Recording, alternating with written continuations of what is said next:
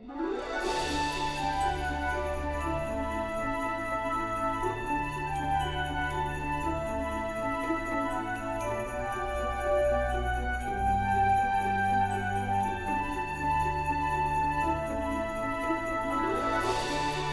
sobat muda kekasih Tuhan. Saya Tristan yang kali ini menjadi host di podcast Aku Mau Mengasihi Tuhan Tentu sobat muda sudah sering mengikuti setiap episode dari podcast ini kan Podcast yang dibuat oleh Wonogiri Student Revival atau WSR ini mengajak sobat muda untuk belajar mengasihi Tuhan Podcast ini akan rilis setiap hari Jumat jam 3 sore. Jadi, setialah mengikuti setiap episodenya ya. Jangan sampai ada yang terlewatkan. Supaya sobat muda bisa belajar dengan lengkap dan bisa mengalaminya dalam hidup sobat muda semua. Selama bulan Desember, kita akan belajar tentang tema yang terkait dengan momen Natal tema apa saja yang akan dibahas. Jangan ke mana-mana, stay tune terus di sini ya. Sobat muda semua, minggu lalu kita sudah belajar tentang kasih yang sejati. Kita belajar tentang definisi dari kasih yang sejati itu, dan juga tentang kepada siapa kita bisa menyatakan kasih itu. Nah, di episode BTW kali ini, kita akan melanjutkan pembahasan mengenai kasih yang sejati itu. Dan saat ini, saya juga sudah bersama dengan teman weekend kita, yaitu Mas Ian. Mari kita sapa dulu yuk. Halo Mas Ian, apa kabar? Halo Tristan, kabar saya baik, puji Tuhan. Tristan bagaimana kabarnya? Puji Tuhan, kabar saya juga baik Mas Ian. Semoga sobat muda semua juga dalam keadaan baik dan sehat ya. Baik Mas Ian. Minggu lalu kita sudah sama-sama belajar ya bahwa kasih yang sejati adalah kasih yang dilakukan dengan murni dan penuh pengorbanan bagi kepentingan pihak lain tanpa mengharapkan imbalan apa pun seperti yang telah dilakukan Allah bagi kita. Selain itu, kita belajar juga bahwa kasih itu bisa kita nyatakan kepada Allah, saudara seiman, sampai semua orang, bahkan juga mengasihi musuh. Nah, lalu what's next nih Mas Ian? Setelah kita tahu definisi dan target kasih itu apa, apa yang selanjutnya harus kita pelajari dan lakukan? Oke Tristan, tentu setelah kita tahu definisi kasih itu apa dan target dari kasih itu kepada siapa saja, yang harus kita lakukan selanjutnya adalah menyatakan kasih itu. Nah, bagaimana caranya kita menyatakan kasih yang sejati itu? Kita dapat menyatakan kasih yang sejati itu melalui tiga cara, yaitu melalui sikap kita, perkataan kita, dan tindakan kita. Begitu, Tan. Wah, ternyata kita bisa menyatakan kasih itu melalui sikap, perkataan, dan tindakan kita. Menarik nih, Mas Ian untuk kita bahas satu persatu. Kalau yang tentang sikap nih mas, memangnya sikap seperti apa yang harus kita miliki untuk menyatakan kasih itu mas? Ya, untuk menjawab pertanyaan Tristan tadi, mari kita lihat Alkitab kita dari 1 Petrus pasal 5 ayat 5 dan 6. Saya bacakan ya. Demikian jugalah kamu, hai orang-orang muda, tunduklah kepada orang-orang yang tua, dan kamu semua rendahkanlah dirimu seorang terhadap yang lain.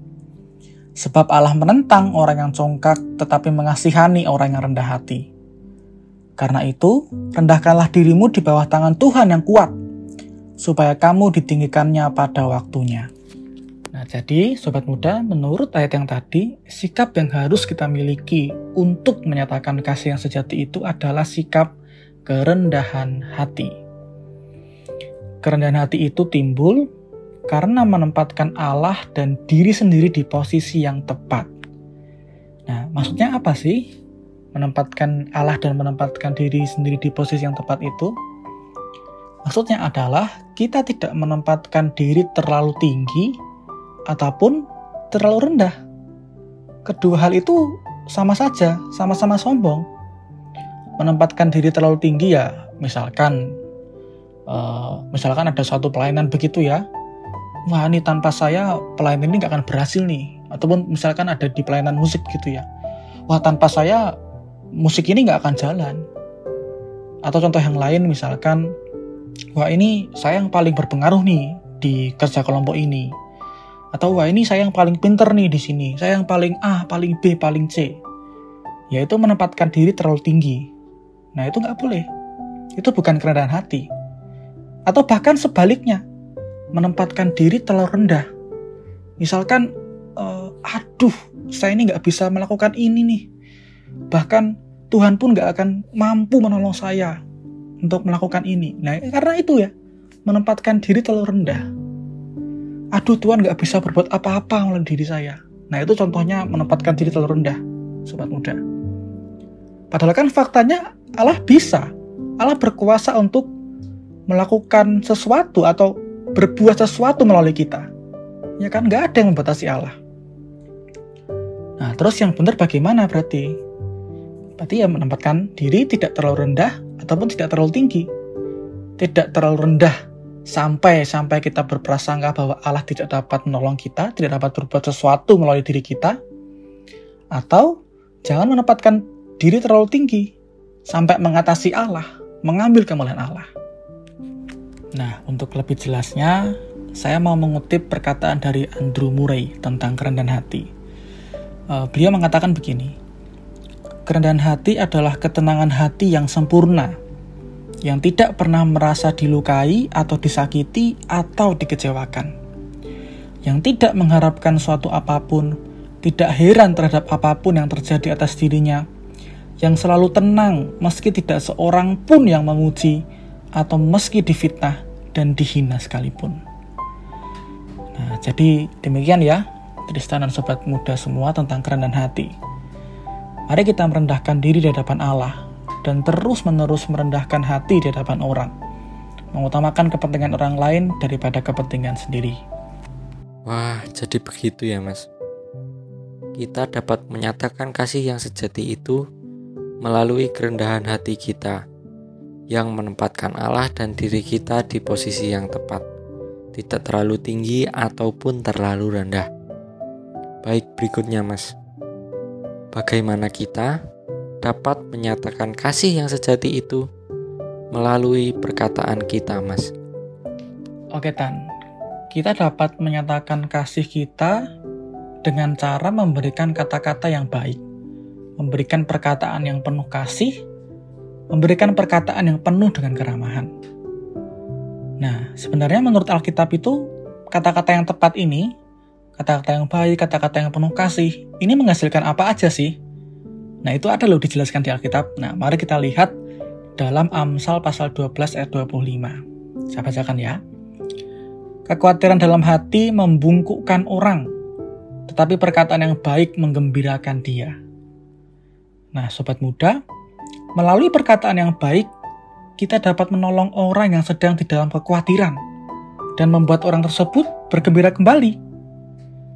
Jadi perkataan yang baik itu dapat menolong orang, dapat menggembirakan orang.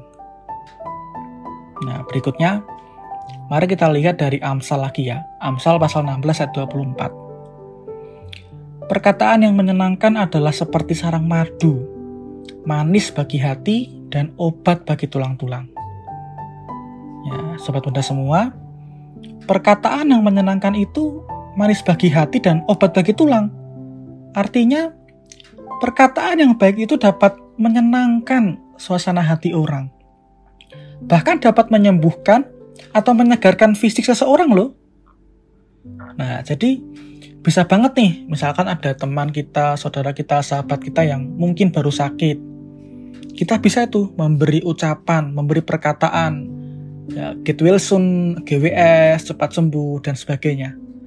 Nah, harapannya melalui perkataan kita itu, perkataan yang baik itu, yang penuh kasih itu, teman, sahabat, atau kenalan kita yang sakit itu bisa kembali senang hatinya. dan bahkan bisa segera sembuh fisiknya. Nah, jadi itu ya, sobat muda. Nah, yang yang terakhir kita kita lihat yuk dari Amsal pasal 22 ayat 11.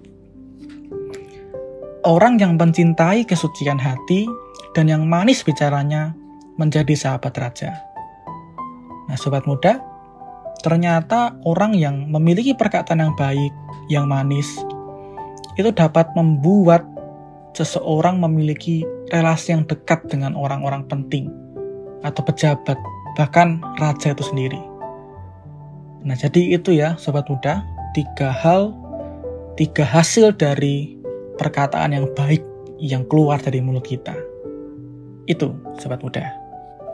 Wah, ternyata hasil dari perkataan yang baik itu banyak dan sangat bermanfaat ya, Mas. Jadi, mari sobat muda, kita nyatakan kasih kita dengan memberikan perkataan yang baik kepada orang lain. Nah, sekarang yang terakhir nih, Mas. Bagaimana kita menyatakan kasih melalui perbuatan? Nah, untuk yang terakhir, mari kita lihat dari 1 Yohanes pasal 3, ayat 17 dan 18. Barang siapa mempunyai harta duniawi dan melihat saudaranya menderita kekurangan, tetapi menutup pintu hatinya terhadap saudaranya itu, bagaimanakah kasih Allah dapat tetap di dalam dirinya? Anak-anakku, marilah kita mengasihi, bukan dengan perkataan atau dengan lidah, tetapi dengan perbuatan dan dalam kebenaran. Nah, di ayat yang tadi, Rasul Yohanes itu memberi contoh tindakan yang tidak menyatakan kasih yang sejati. Yaitu jika ada seseorang yang berada di dalam kondisi hidup yang berkecukupan, ya hidupnya dicukupi gitu ya.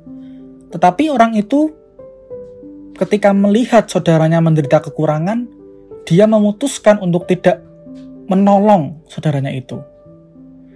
Nah, keputusan orang itu untuk tidak menolong saudaranya itu ternyata menunjukkan bahwa di dalam orang itu tidak ada kasih Allah. Ya, tidak ada kasih Allah di dalam orang itu. Nah, jadi bagaimana seharusnya kasih itu dinyatakan oleh orang Kristen? Kasih yang sejati itu dinyatakan tidak hanya dengan perkataan, tetapi dengan perbuatan. Kasih itu bukan semata-mata perasaan hati. Kasih merupakan suatu tindakan kemauan yang hanya dapat dikenal melalui hasil perbuatannya. Jadi ketika kita bilang kita mengasihi Tuhan atau kita mengasihi orang lain, sewajarnya dan seharusnya akan ada tindakan nyata yang menunjukkan kasih kita itu. Ya, contoh praktisnya, kalau kita bilang kita mengasihi Tuhan ya tentu kita akan menaati Tuhan. Kita akan bertindak, kita akan melakukan yang Tuhan perintahkan. Kemudian jika dengan orang lain ya, kalau kita bilang kita mengasihi orang lain, contoh praktisnya kita bisa menolong adik ya, kita bisa menolong adik yang mungkin kesulitan mengerjakan PR, menolong teman kita yang mungkin sedang dalam masalah, atau mungkin ketika ada teman yang yang yang mau curhat gitu ya kita dengarkan sungguh-sungguh, kita tolong dia dengan sungguh-sungguh. Ya pasti pasti akan ada dan akan nampak perbuatan tindakan kalau kita sungguh-sungguh mengasihi seseorang atau juga pastinya mengasihi Allah. Nah, jadi itu Tristan dan sobat muda semua. Kasih itu harus ada tindakan nyatanya, harus ada perbuatan yang nampak dari kasih itu. Begitu, Tristan. Wah, begitu ya, Mas. Kita harus juga menyatakan kasih itu melalui perbuatan kita. Jadi begitu ya sobat muda. Mari kita menyatakan kasih kita melalui sikap kerendahan hati kita perkataan kita, dan juga perbuatan kita. Terima kasih Mas Ian atas penjelasan lengkapnya hari ini. Tuhan memberkati Mas Ian. Sama-sama Tan. Tuhan memberkati Tristan dan sobat muda semua. Selamat, Selamat Natal. Natal.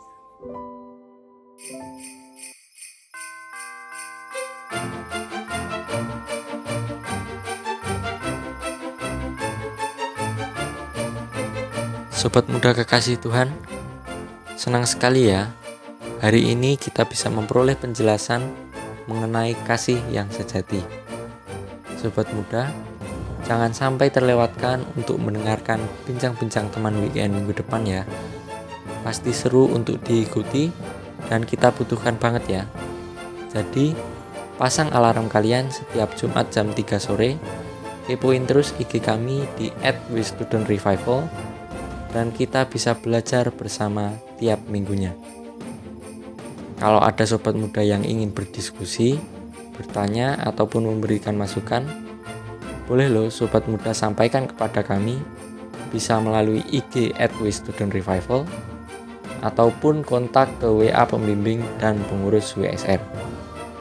Oke, sekian podcast kali ini. Jangan lewatkan kelanjutannya di episode minggu depan ya. Tuhan Yesus memberkati.